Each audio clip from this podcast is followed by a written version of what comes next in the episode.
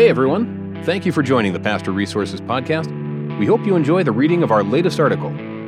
This article is brought to you by Lifeway. Be guided through Scripture by biblical scholar, pastor, and teacher Dr. Tony Evans with their new resource. Learn more at the end of this reading.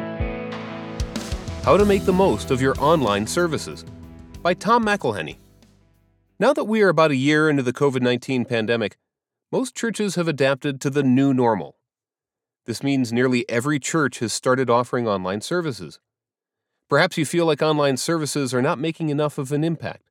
Or maybe you're looking for ways to get more out of online worship, to distinguish it from in person services, and keep viewers engaged. Here are three strategies to use. Consider whether to live stream or pre record. Many churches initially live streamed their services during the pandemic it made the most sense to create something as close to in person worship as possible. However, now that we've been doing this for months, it might be time to evaluate whether live stream is still the best option. While there are many pros to a live stream, there are also some cons. Pros gives viewers the feeling of being part of the service, allows your congregation to stick to a normal worship routine if desired. Cons less room for creativity, creates duplicate content, may be hindered by technical difficulties. While a live stream does give the closest feeling to being in the church without actually being able to gather in the building, this can ultimately be a con for your viewers. They may be looking for your live stream to offer something different. For example, with a pre recorded service, you can add extra features and effects and offer a message tailored specifically to online viewers.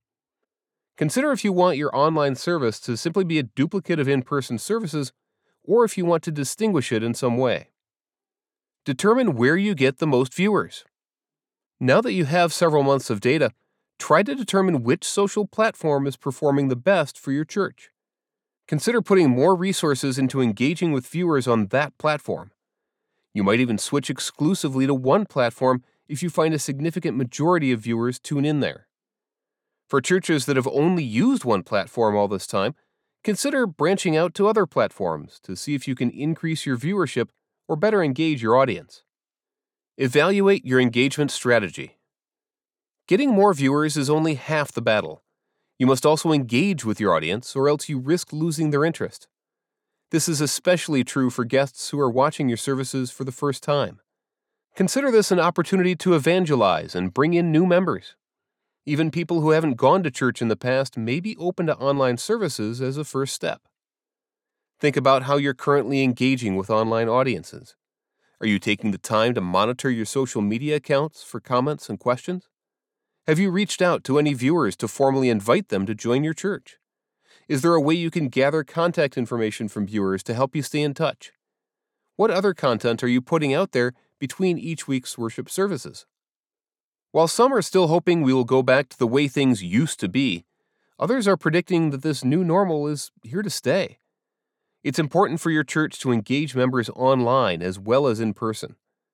Use these three strategies to take a deeper look at your current online services and see how you can get more out of them. Dr. Tom McElheny has served as an elder and director of Christian education for three Sarasota, Florida churches, holds advanced degrees in business and education, and is the CEO of his company, Church Plaza. www.churchplaza.com. Within our hearts is a desire to discover God. Do you want to see Him? To experience Him? To know His story? Learn more about the Tony Evans Study Bible now at csbtonyevansstudybible.com. Thanks again for listening to the Pastor Resources Podcast. To read all of our articles, head over to pastorresources.com. And don't forget to subscribe to our podcast for more articles and special interviews.